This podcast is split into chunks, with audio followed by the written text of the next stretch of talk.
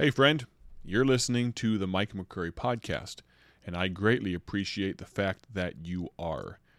We will strive and endeavor to get back on some kind of normal schedule of releases. We will also be diving back into E.M. Bounds' book on prayer. As I've said many times before, if this does nothing for you, browsing through this book has been very helpful to me. It has something of a centering effect, spiritually speaking.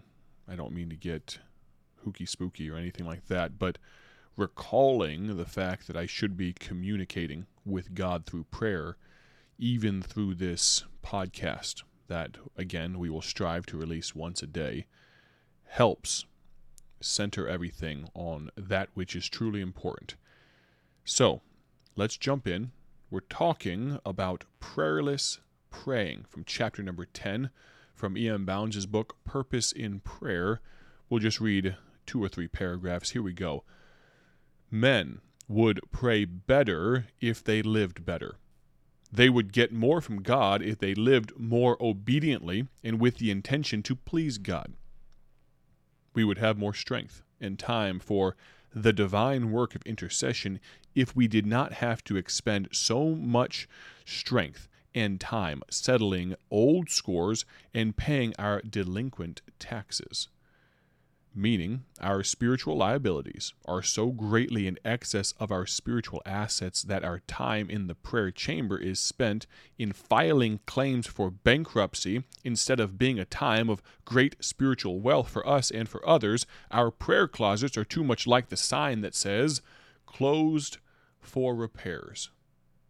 Well, doesn't that just paint a pretty picture? I observe facetiously. Let's continue back. John said, regarding the praying of the first Christians Whatsoever we ask, we receive of him, because we keep his commandments and do those things that are pleasing in his sight. 1 John 3:22. We should note what measureless grounds were covered, what measureless gifts were received by their strong praying. Whatsoever. I'll say it again. Whatsoever. How comprehensive is that range? and reception of mighty praying. How suggestive of the reasons for the ability to pray and to have prayers answered. Theirs was obedience, but more than mere obedience, they were doing the things that please God well. They went to their prayer closets having been made strong by strict obedience and loving fidelity to God in their conduct, their lives were not only true and obedient, but they were thinking about things above obedience, searching for and doing things to make God glad. This sort of Christian can come with eager step and radiant countenance to meet his Father in the prayer chamber, not simply to be forgiven, but to be approved and to receive we'll press pause there and we'll continue with chapter 10. I have certainly been missing that little spiritual kick in the pants. I hope it's a blessing to you today. Now, by way of explanation, and I guess you could define it as an excuse, October was an exceptionally, exceptionally busy month our Pakistani printer, a contact, evangelist Shahed Kaleem from, of course, Pakistan, was with us in uh, Illinois.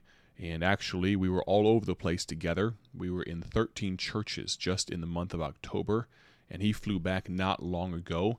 And uh, thank you for those that pray for our safe travels. We took uh, plane flights and we took car drives all over the place. And God blessed. We were able to send him back with some money to print gospel tracts in Pakistan.